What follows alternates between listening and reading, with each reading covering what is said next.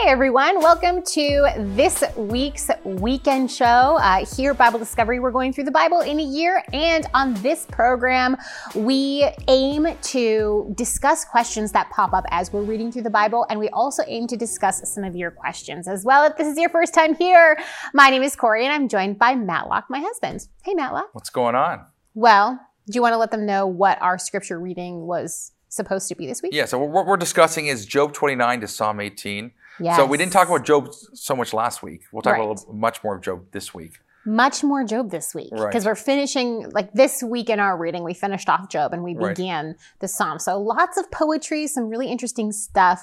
So our big question today is going to be about salvation and whether or not humility is required for salvation. We're also going to be discussing, you know, why is the book of Job relevant? We're going to be taking a look at some genealogies of Job. So when, you know, is the story of Job supposed to be set?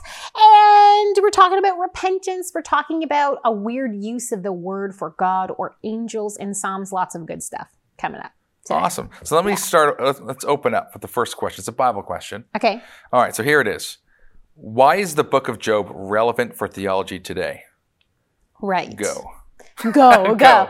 Okay. Well, okay. So I think I think the immediate ins- immediate instinct of most people is to relate the book of Job to human suffering, right? I mean, I mean that's just Right. natural because we see Job going through this tr- tremendous amount of testing. But I think I think that what we really see develop through the book of Job is is mankind's relationship to God um, in a general standpoint. So what I mean by that is Job isn't given solid answers about why he went through suffering, but rather his position in the universe in relation to God is expounded upon. Yes. So we see that Job acknowledges the magnitude of God and the characteristics of God and has to be okay with that. Right. So this idea that God is so much higher above humanity, that he is the creator of everything, that he knows so much more than we do. And the ability for us as humans to rest in that knowledge, to trust God, no matter what we're going through. Right. So I think it's intensely relevant to to really putting us in our place Yes. for lack of a better terminology there. I think I think the book of Job really puts us in our place where we have to then think about okay, well what it, it is is the premise of this book correct or is the Right. conclusion of this book correct that we are much lower than God and then in turn what does that mean for my life Right. and what does that mean for my ability to wax eloquent about God? Again, I'm trying to think of I'm trying to think of words. Words are failing me today. Yeah. but um, you know, we can have all of these, we can make all of these theories about God. And we do Right. you know we there's there's denominations and and different christian divisions sometimes precisely for this reason where we understand god a little bit differently. We've got the main things intact. We know how we need to get saved. We know who jesus christ is and and we we recognize his authority. But then in some of these secondary issues in the scripture, we we naturally read the Bible and we come up with theories about how to interpret the world around us and how to interpret some of the biblical passages. And you would relate that to the, the friends. Yes. Right. Yeah, where they they were holding so tight to their theories about why Job was suffering, but at the end of the day, they didn't know and they didn't leave room Yeah.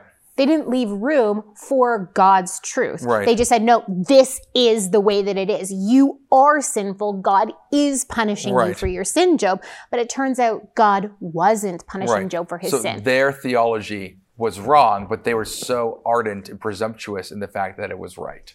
yes. Right. And that's very common today. very, very Yeah. common. So when, you know, even, even Job wasn't correct all the time in his assumptions about God. And, and, you know, God shows up. He says, who darkens m- my counsel with words without knowledge. Yeah, yeah. You don't know. So there's that, there's that, you know, I think the book of Job really throws a wrench in our theology on purpose. Yes. It, it makes us take a step back and go, right, I don't know everything, so I should probably stop acting like I know everything. Right. Not, not that you can't know truth, but there is a limitation to Yeah. we are not God. Right. We are not God. And yeah, that love, that, that presumptuousness that's layered throughout the text is actually like one of the hidden themes of Job that people often don't talk about Mm-hmm. because all the friends say this is this is proper theology. yeah. You're evil. You have to be completely based Mm-hmm. and like terrible, right? To to think to think that you're not being judged for this reason, right? So everyone judges Job based on their own misunderstanding about who God is and how God's justice works. Yes. And then you find out later, God's like, well, that's not at all how it works. And your friend spoke. And then Job ends up sacrificing for his friends, Yes. right? Because his friends don't know any better. Yes. Right. And so, um, and another thing people might say, add want to add into this conversation. Well, yes, but we have a lot more of God's word now Yes. than Job and his friends, and that is true. Yes. The, the Bible is authoritative, um, uh, but we still need to have a level of grace and reality that we are not perfect when we come to the scripture. So there is truth. The scripture is telling us truth, but we have to build our understanding about who God is really carefully. And at the end of the day, not create God in the image of our own mind, in the image of our own understanding. I mean, when you look at Proverbs 3, lean not on your own understanding, but in all your ways acknowledge God and he will direct your paths. So it's this idea, there's, there's this balance of studying the scripture and praying for understanding and really trying to build a robust and healthy concept of who God is. Yeah. But at the same time, acknowledging that we are still human and we might make mistakes, that our hearts are deceitfully wicked, right? Deceitfully Yes. wicked. Um, and, and, you know, even, even David, when, when he's speaking in the Psalms, he cries out, who can know our hidden sins? Right. please God for, or who can, yes, that there, that this idea that there are hidden sins, I'll find, I'll find that reference after and pop Yeah. it down below. But, um, there, there, the idea being that there are sins that we engage in that we're not even aware of and asking God for forgiveness of that. So there's this level of Yes. reality about who we are, this acknowledging the truth that we are not perfect Yeah. and that we are fallen now. I think what makes the question is interesting is if you were to substitute the word theology for, let's say, why is Job relevant for Christianity today? Mm-hmm. Um, well, you would be like, oh, okay, suffering, endurance, perseverance. Like, of course, those are, factors. When we think about theology, you think about studying who God is, Mm-hmm. and and when you think about like you know, Saint Anselm calls it faith-seeking understanding, Mm-hmm. and in regards to theology, faith-seeking understanding God. Right? That's the idea, and it's that principle that it's not just about getting knowing how God, uh, knowing about God. It's truly faith knowing God, right, in, in a real intimate way, and um, and and that idea that in this, the one of the points is that like Job is like the archetype of humility. Job has nothing, mm-hmm. has nothing, and he still repents, right? It's like that level of humility is often not grasped. It's just pretty much ever like that. Like to understand that someone could repent even though you've lost everything, mm-hmm. right? There's nothing for you. There's nothing to, in, in a human sense, to repent about. Well, because it's in, it, it- because with Job, it's internal. It's how Um, Right. he's handled the situation, how he's understood Right. God or failed to understand God. Right. So you have this idea here where it's like this humility factors into his understanding about God, right? His faith seeking understanding. In another sense, too, which I think is uh, just to add to it, is um, uh, natural theology. So we, when you think of general revelation, God revealing himself through nature and stuff like that, when God challenges Job and judges Job, he just cites all these references to creation that Job just doesn't understand. He's like, "Were you there in the beginning?" And he goes, "Have you seen the, this animal do that? Have you seen this animal do this? Can you tame Leviathan?" He, he just he points to creation as his basis for saying you don't know a lot of things, right? And you you you judge creation, but you, right? You, you're judging the creator, but you don't even understand creation yet Yeah. right? Um, and in that, what you have here is that God's basically being like, look, and ju- you don't know fully how justice works. Job then goes, You've shown me things too wonderful for me to know and understand, right? Mm-hmm. Just sh- well, the reason why this relates to general revelation is because just sheer awe and wonder of the universe. Were you there in the beginning? Do you see the animals do this? Points to God, God's goodness. Just sheer awe and wonder. So, like when we often think about, when we think of Romans 1, where like oh, all of his eternal properties and his uh, uh, divine attributes are made plain, right? So that we, that we may know that God is, you know, is who he says he is. Paraphrasing, of course. But um, what's interesting here too, it's not just a matter of, oh, God's all knowing, God's all good, all these things. And you see like, uh, you know, uh, you're getting it through, let's say, scripture itself. It's like just sheer, you look at the universe and you have no clue how this could all be. Mm-hmm. Points to God, right? Like just seeing how the hydrological cycle works, like how it, you know, how, how the clouds keep water and pour it. Like even that, it's like, it's just quite amazing. So the, even in terms of, and th- that's relevant to the gospel because the whole point is that human beings are hardened towards God, right? Just by nature. So, and but we're without excuse, as Paul says. Mm-hmm. So you have this idea here is that even sheer on wonder, you, you, you're without excuse. Mm-hmm. Not just you having to rationally think things through to get to a point where it's like, oh, I think I understand this now. It's like, well, you actually you don't. you mm-hmm. don't understand. Were you there in the beginning? Where it is- So you don't fully understand. So sheer on wonder and even reasoning things through, both those things come together to be like, this is part of the gospel message. So there's a relationship there. Anyways, that's my two cents on that. Yeah, I like it. Okay. Uh, I want to read a viewer question Sure. to you. Okay. It this is. a, It looks long. it is a long one. Okay. But that's okay. We'll pop it up on the screen too. Okay. So this is from Frank and Helen B. And it says, Dear family, my wife and I, in this fifth time through the Bible in one year under your tutorship, congratulations on that. It's always exciting to go through the Bible several times. Okay. We gladly inform you of how much we love, enjoy your teaching. Thank you. Thank you. God bless you and this ministry. I personally have a question that I would like to ask you pertaining pious Job. We hear from so many pastors Job's lifetime fits in the slot between Noah's days to the days of Abraham. If so, how do we reconcile what we read in 1 Chronicles 2 verses 4 to 9 where we have a list of the sons of Judah, which it leads to the name Ram. Judah fathered Perez, Perez fathered Hezron, Hezron fathered Ram. This is the list of Abraham's descendants Isaac, Jacob, Judah, Perez, Hezron, Ram. In Genesis 22, verses 20 to 21, we have Abraham's brother Nahor. This Nahor fathered two sons named Huz and Buz. This Buz fathered the Family, I believe. Please correct me if I'm wrong. In Job 32, verse 2, we have Elihu, a Buzite of the kindred of Ram. Thus, this Elihu is a descendant of Abraham and Nahor. Isaac married Rebekah. Rebekah was the granddaughter of Nahor from Isaac and Rebekah's descendants. We arrive to Ram, related to Buz from which Elihu is a descendant. Therefore, I conclude Job's timetable is long after the time of the patriarchs, Abraham, Isaac, Jacob, and his 12 sons, which form the 12 tribes of Israel. Please teach us. Thank you. Right. So there's a lot of chronology going on here, a lot of Right. Okay. family name. I know I've answered this question before in the past. This is an older question I recall, and I put it. I'll put it down below in the in the comment section so you guys can read it. So there's a to. there's a written response. There's a written response to this, yes. Um, now, having said that, I think it's important. now, I think that there's something to be said here um, about Elihu being in the text, but I'll get into that later. First, I want to say is just because names exist doesn't is not, that's not a good basis to establish a historical timeline yeah. because there's you have to also I think it's wiser I should say to use cross to cross reference cultural signifiers things that are happening in the culture uh, and those are different things. So I have a list here that I gathered. One, Job's lifespan is 140 years, which is more like the time before Abraham and everything like that. 140 years of age.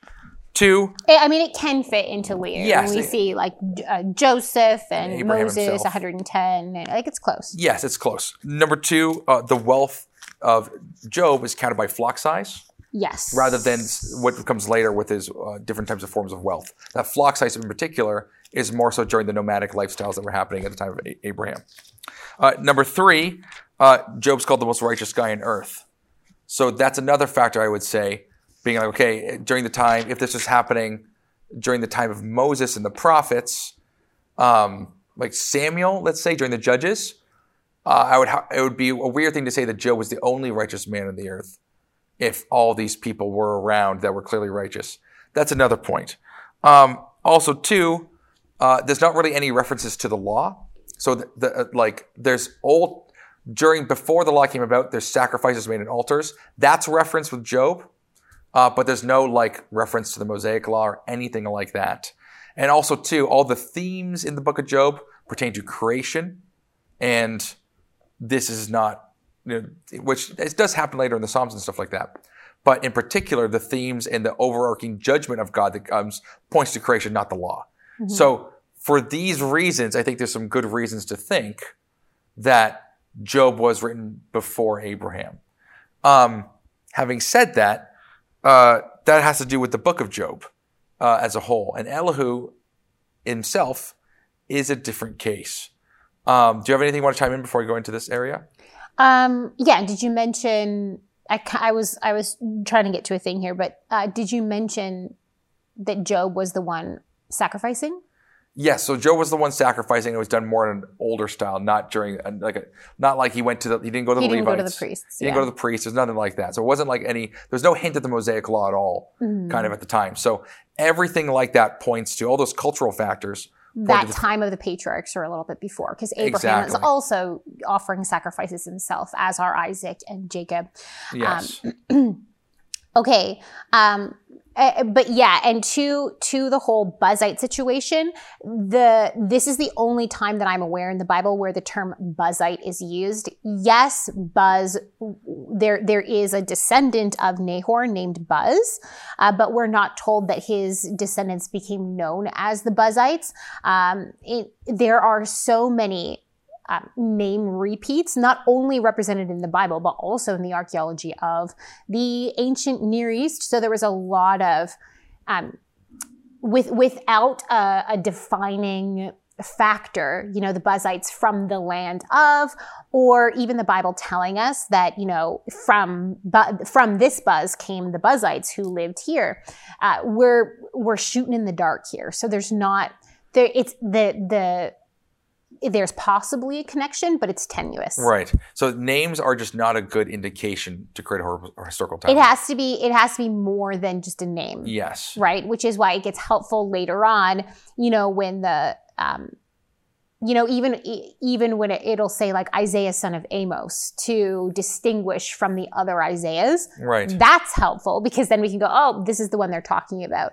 Uh, yeah. Yes. But without that defining factor, it's really tough. I will say this though, um, there are some scholars not they're they're divided about it about the the relationship with Nehu in the text. Sorry, not Nehu. Elihu. Elihu in the text, because he does this. He comes out of the blue. Mm-hmm. So he's not mentioned in the beginning.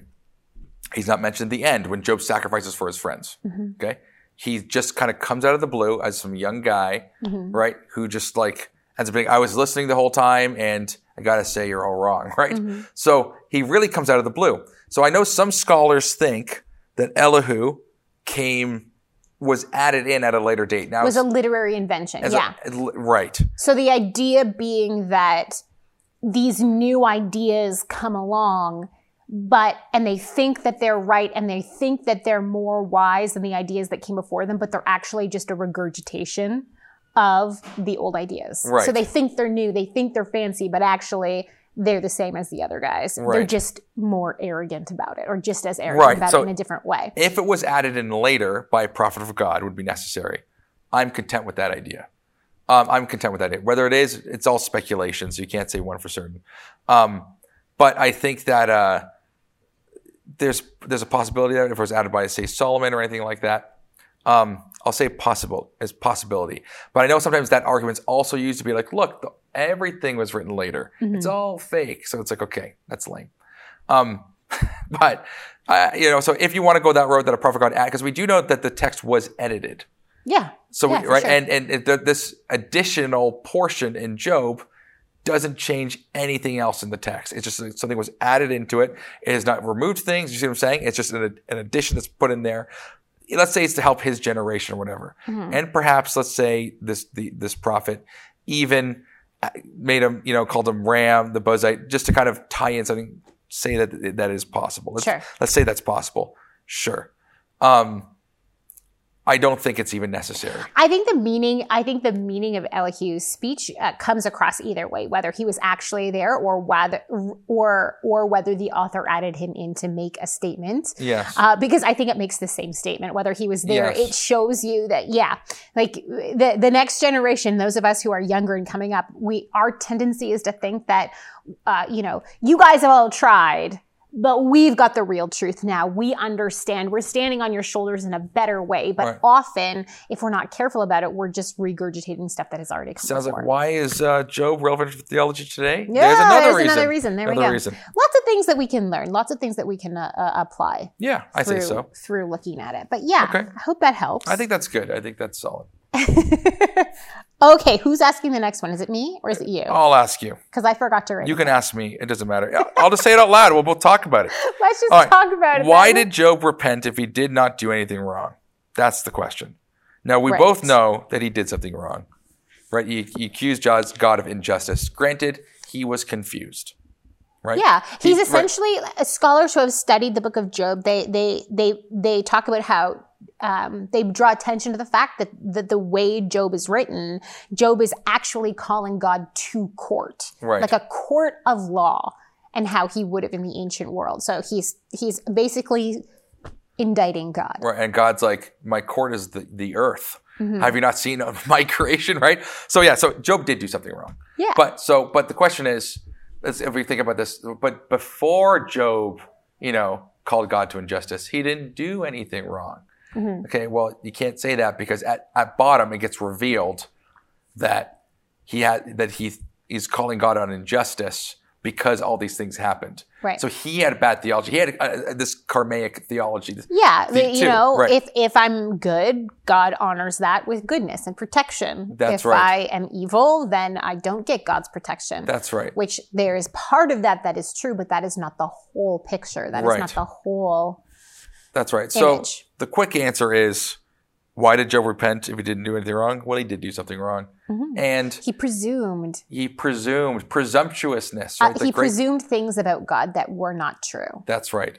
And this and also too, this serves as a great, you know, as Paul talks about that the the Old Testament, the scriptures are used for our benefit. Yeah, and and this was not something that. This is not something that Job wasn't forgiven for. God forgave Job for this. Yes. He he appeared to Job and spoke to Job to correct this, to grow their relationship, to Right. change this.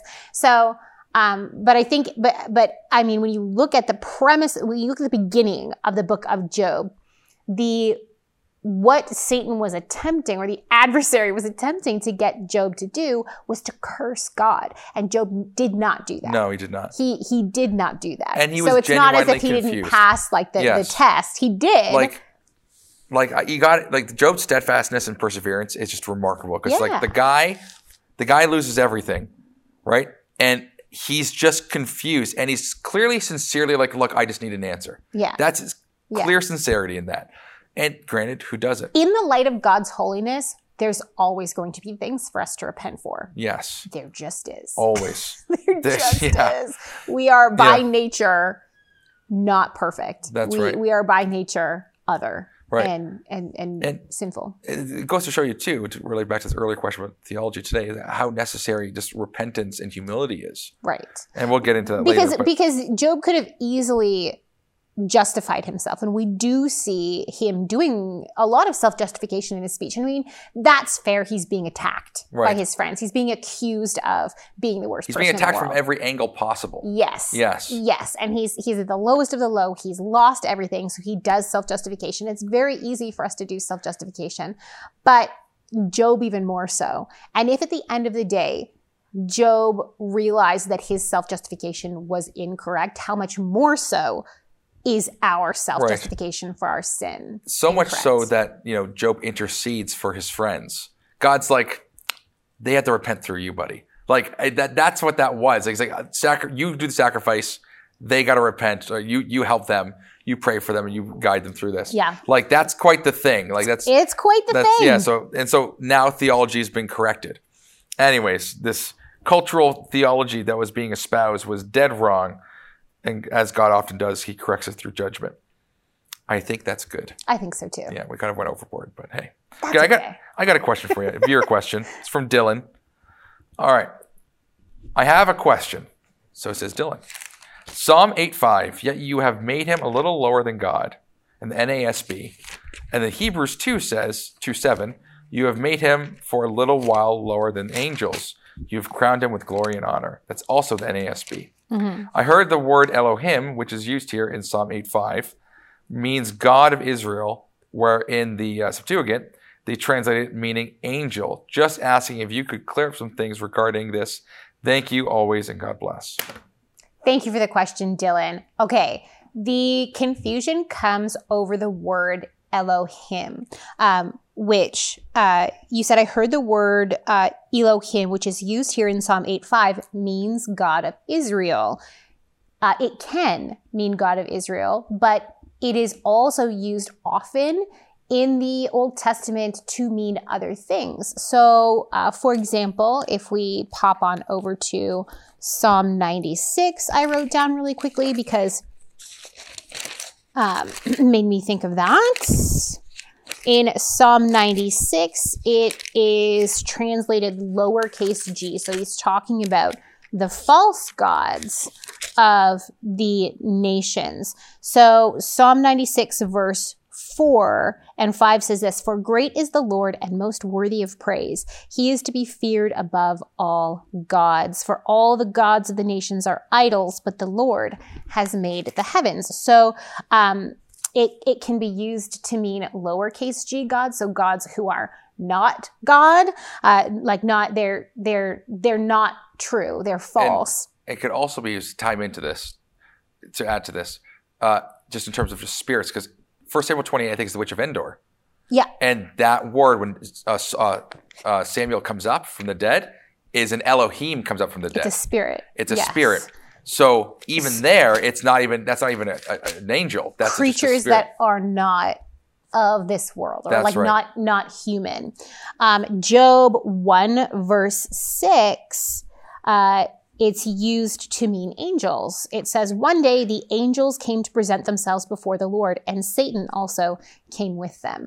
So it this is meaning spiritual beings real spiritual beings. Uh, and in isaiah the word is also used uh, i believe specifically when isaiah is speaking of a certain kind of angel which is the seraphim. I believe elohim is used um, let me grab that here yeah, it's in Isaiah 6. I, I'm going to have to double check myself on that. But uh, the, the word Elohim is, can be used to mean um, angels, spiritual things. Um, so the point then, I'm going to go back to the psalm. So I think the question ultimately comes down to why do we understand this psalm to mean angels and not God? So, in the context of the psalm, Psalm 8, verse 5, um, we're talking about the psalmist is talking about human beings. So back in verse 4, it says, What is mankind that you are mindful of them? Human beings that you care for them. You have made them a little lower than the angels and crowned them with glory and honor. You made them rulers over the works of your hands. You put everything under their feet all flocks and herds and the animals of the wild, the birds of the sky and the fish in the sea, all that swim in the paths of the seas. Lord our Lord, how majestic is your name in all the earth. So, what this is talking about is the role of mankind. So, the psalmist here is saying, is, is explaining the authority that was given to mankind, to Adam and Eve and by extension, all of their descendants. So, this idea is that we are responsible for the physical world. But the author makes sure to note that we are a little lower than the Elohim. So we don't have physical authority over the spiritual world, over the heavens, over the invisible things, that's God's territory. That's God's dominion. So God made us a little lower than that because we have, so this, this distinction is just showing what we have authority over and what we don't have authority over. So we as human beings have authority over the world, but we do not have authority over the spiritual world. God does. God has, has authority over that. So I would say that's why um, that's why that's being used there, and that's why the Septuagint and then Hebrews follows the Septuagint, which is the Greek translation of the Old Testament that happened before the New Testament time period. So the Septuagint understands that to mean angels as in the spiritual world because it's talking about what humanity has um, authority over and what it does not have authority over. So again, has authority over the earth, does not have authority over the spiritual world. I Yeah. think that's good. So I would say that. There's one more I was thinking about. What's that? That's a great answer. I just I couldn't find it. I was like, where is it? I, I thought it was Psalm 82, but it's not. Doesn't matter. Anyways, it's a shame. Now I've mentioned it. and Now everyone's like, what could it be? you know what you could Yeah. do? You could always go back in the comment section. That's right. If you remember. it's, it's in the courtroom. Is that God is in the in His divine council setting with the with the other Elohims, the Yeah. Elohim among the other Elohims. Yeah. Anyways, He's the Elohim of Elohims, is what I was trying to say. He's the Spirit of spirits. He's the you know the God of all things. Kind of like Yeah, the that's uh, Kings, Psalm the Lord of- 86. Psalm 86. I do thought- believe- did I, I thought it was okay. I just missed it. Yeah, Psalm 86, verse 8. Among the gods, there is none like you, Lord. No deeds compare with your can compare with yours. That's NIV, but I believe that's Elohim, Elohim, is it not? Oh man, Live testing of this out. no, I know this is not my Bible, so now I'm like, okay, Psalm 86, verse 8. Is that not it? no, it's not. No, it's not verse 8. It's the whole thing. It's okay. Yeah, You know but what? that's where it goes I'll gods find it. God. I'll put it in the No? comments. I'll find it. I'll find it. Put it in the comments. I don't know. Okay, well that's that was that was my that was my off the cuff guess. That's. I'm sure it is. I'm sure it's related to it. I But tried. anyways, that's I good. tried. Okay, okay, that's it. so we're gonna segue then into our big discussion question, Sure. and we've kind of taught, we've kind of hit on it a little bit, but Right. the question is: Is humility necessary for salvation? What do you think? Okay. So, whenever I use the word necessary, there's a lot of. How should I say this? There's a lot of different angles people come to this word at. So, for instance, let's take baptism. Is baptism necessary? Well, we say that it's necessary, that you must do it, right? But then people say, well, is it necessary to be saved? And that's the whole question. So, we're saying that you must do it because God wants you to do it. And no one's saying you must not do baptism. Do you see what I'm saying? Because so th- what's weird here is that you have uh, you you need to do it because God told you to do it. But then they're like, well, you don't need it to be saved. It's kind of like when we use the word necessary, we can get ourselves in a, in a little uh, a pigeonhole because what angle are we coming at? We're talking about practically we need to do it, but ontologically we need to do it, or are we talking about? Do you see what I'm saying? Does God need it? So, anyways, long story short, the word necessary makes things a little tricky because I believe humility is necessary in the sense for salvation that God is working through you and transforming you to be humble, and that's where repentance comes from. So you need to repent to come to God, right? To for, for God to forgive your sins. That repentance is humility. It's the other side of that. There's a humbleness that comes with that. So yes, it's necessary. Yeah. The question is then, It's impossible to repent without recognizing your sin well, of course, and that you are sinful, which humbles you. Well, of course. So, like, yes, Yes. it has yes. to be. The the thing that happens here with some people though is that that humility process does that continue? Does that grow in people's lives? What does that look like? Because you have a one and done thing where it's like, oh, they repented that one time. It's like, okay, well, that to me is like you're in the mercy of God at that point.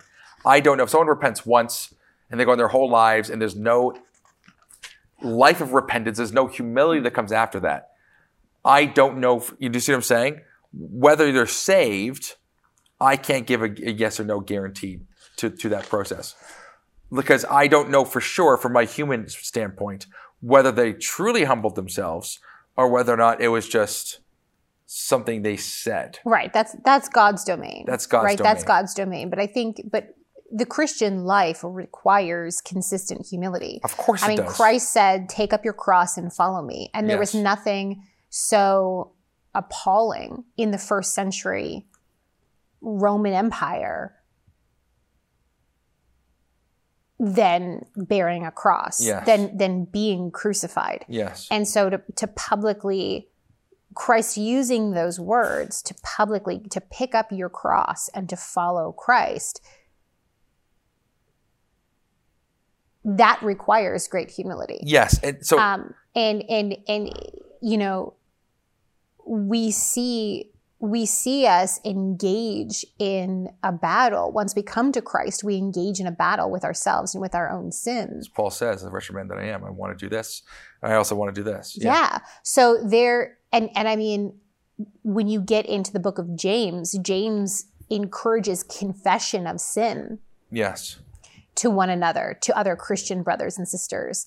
And the very act of confession is humiliating Yes. in a good way. I don't mean humiliating in a bad way. I, I know a lot of times in our culture, we're like, well, that's humiliating, eh, meaning it's not something that you want to do. But in this case, confession is a good humility where it it takes you from being, no, I'm, I'm good, I'm a pretty good person, to recognizing, no, without God, I am altogether dead, Yes. dead in my sins. So there is this, you know, the, the Proverbs don't speak against pride for nothing. Yes. They, they speak against pride because it's evil That's right. you know and so when it when it talks about you know pride coming before a fall um, and I and I think that I you know in my own life and in the lives of those that are closest to me I have seen that play out so many times and I think that's a faithfulness of God issue where God allows you to fall to point out to you your pride's an issue here Right. you know so so I, I think humility is an ongoing thing that God works with. And so people. that's part of the thing. When I see something like this, this question, Mm-hmm. I'm like, well, there's degrees of humility because some people are more humble than others, Mm-hmm. right? Apparently, Moses was a humble man on the face of the earth, right? So it's like, so the point is, is so that thought his biographer. Yes. so my really point funny. is, is that there's degrees of humility, there's degrees of humbleness. Some are more humble than others, and because of that, when we look at it like, oh, do you need to be fully humble to be saved? Like, I Oh, I see. Like the ultimate, Well, most humble, humble. Right. Like, like because Hamilton? we say hum- what you do need, you mean? Well, you need true humility to be saved. So it's like, okay, you need to truly, you need to be humble, but that doesn't mean you will be humble in every category of your life. There'll be Right. blind spots. Yeah, yeah, And yeah, that's yeah, the idea of God sure. working with you to progress. And that was the reason why I'm like, okay, things can be, because when you say it's necessary to have degrees, I'm like, really weird. Usually it's like, it's black and white, it's clean cut, right? Well, and But who in this- decides but- the degrees? I, yes, God, God's there. Yeah. Yes. So, like, I'm fully on board with saying, absolutely, humility is necessary for salvation. That's the way I see things. Um, I just know people have a different way of looking. Like, oh, what you need to. Well, what happens if there's a little of my uh, someone I know is a little bit selfish? I was like, well, that's not good, right? God's got to correct that, and you have to. Right, we have to work together to correct selfishness. yes. That's that's the point of confession.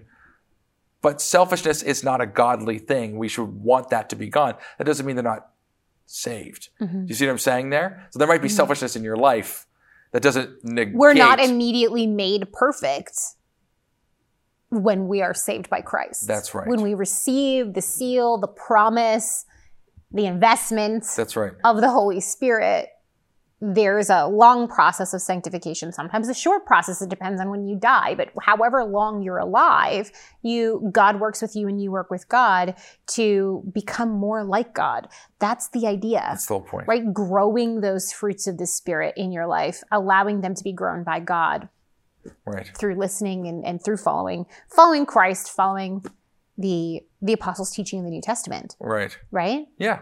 So I think it, it really comes down to um, this question: D- if it's humility, is it required? Yeah, of course it's required because it's God transforming you. You, I It's don't think that you can repent without humility. humility, and Yeah. repentance is necessary for Yeah, it's- salvation. it's the same thing, and exactly. it's necessary for the Christian life. So- it just is. so- we need to repent all the time. But what's really important there is that people often think, oh, repent.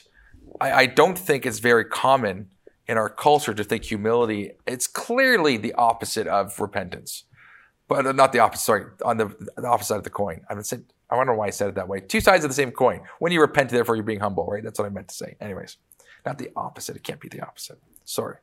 So distracted. I distracted myself. Okay, that's but fine. My point here is that um, humility is so important, but Mm-hmm. we've kind of made it a thing where it's like, oh, you don't need it. It's like, oh, people are just selfish. That's just part of their character. And it's like, no, this isn't good. It's clearly not a good thing. Yeah, our, so- our culture has a massive problem with this. It's huge. massive, and it seeps into the church. Yes. It- I mean, all culture does. yes. No matter what time or what place you live in, your culture will naturally seep into the church because it, it affects and influences people. So there's this whole self confidence movement and and and pride movement and and uh, it's just not good. It's not healthy. The the scripture is very clear when you look at i mean we have so many examples. Hebrews calls them a cloud of witnesses. We have so many examples throughout the old and new testaments where the pride of someone's life leads them into a tremendous a tremendous amount of sin. Yeah. and it is a huge problem. And so these these cultural influences that we have where you're enough you're worth it what does that even mean? That means nothing. the, the the gospel is very clear that we are not enough. Yes we are loved by god. Yes we are created by god. Yes we have a purpose individually and as a body of christ but we are categorically not enough. We need christ's righteousness for salvation Yes. so these are the, like our culture is like oil and water when it comes to the gospel. So we have to be really, really careful not to allow that to influence our thinking. and also too just within the church not even just factors outside the church like the whole point of job was uh, like i said the hidden theme was presumptuousness is a bad thing Mhm. presuming to know what you don't know um, and that's really important here because that's epistemic humility that's like having humility with what you know Mhm. and that's something that i think is just completely gone like like it's not completely but it's not talked about as being really important. Um, where it's like we just assume if we read this text we're just going to get it and that's what we need to do. And it's like there's a whole mis and you wonder why we have so many denominations. Not because we're like oh we think that this is the proper way but we we value it's like no that's not how these these denominations started. They started because there is no other way to look at this but the way i'm seeing it right now Right. and so therefore i'm i'm fellowshipping with you but i'm not going to fellowship with you because you're dead wrong Mhm. But where's the perseverance? Where's the steadfast endurance? Where's, the, fa- patience? where's the familial love? The familial bond where where you have this idea, well, we're stuck together. yeah. So we have to learn to live with one another despite our disagreements. yes. We have to find common ground. That's- That's all out the window. so you have here. It's right. So right, you have here is like this basic mm-hmm. premise where epistemic humility is not applied. The world goes rampant, Mhm. right? Because now everyone's got their own churches, they're all doing their own things, and having uh, interconnected to doctrine in togetherness is no longer a primary factor. It's like, oh well, I'll do my thing, you do your thing, and there's no there's no point worshiping together because we got our own understanding of how that works, Mhm. right? And they're all like, well, God will justify me. It's like, well, God actually wants you to be together because humility is how you become united. Mhm. You know what I mean? Like you don't have unity if you're not humble. You don't have humility. You don't have unity if you not if there's no grace. And that humility and that grace, right? That grace comes through humility Mhm. by repenting, letting right. You can grace can flow through you more easily, and by living a life of repentance as a living sacrifice, which repentance is a sacrifice, then that's how that also happens. So, anyways, I've been kind of bumbly today, Look, but eh, we both have. It's okay. We're parent. We have we have an almost eight month old, and there was not a lot of sleep last Yeah. night. It is what it is. yeah, it is it is. Yeah. That's okay. But look, uh, yeah, God, uh, God is really merciful, and He and and and at the end of the day, humility is just being honest. It's Yeah. the truth. We, you know, we we are called to be soberly minded. That means to look at things truthfully. Um, and without veneer, without the influence of of substances that make things seem better than they actually all are. So yes, we are made in the image of God. We are created for a reason, and God loved you so much that He was willing to pay the cost for your sin.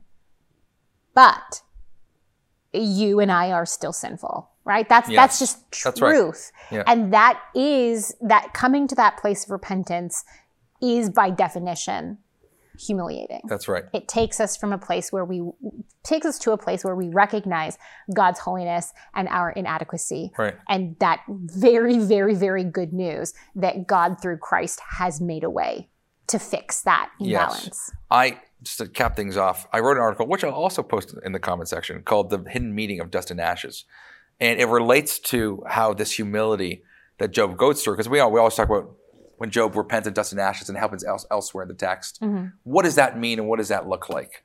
Um, and basically, it's like this repentance that Job does is uh, this humility that he goes through to, to put himself in dust and ashes is a, a full blown. It's showing that from dust he is, from dust he shall return. Yep. And Makes the ash right? is a form of destruction. It's showing like the Mm-hmm. dust was destroyed. So he's putting himself in judgment and he's putting himself, he's good as dead, basically. Mm-hmm. That is what that means. He is committing his whole life and everything that he is, all of his strength, his wealth, all of his, uh, you know, uh, his mind, his heart, his soul, everything that he is has repented. Mm-hmm. And that's basically the principle that God wants us to do. Of course, that's necessary for, for a guaranteed salvation. Everything else is at the mercy of God, I say. But hey, that's my final sense. I'm done there. You can read the article. All right, lots of things to discuss, lots of things to think about. Please pop your comments and your questions down below. Until next week, happy reading and happy studying. Thank you so much for watching. We want to keep producing high quality biblical content, but we can't do it without your support. If you feel called to support us, please click the link in the description under donate. Your support really means a lot to us.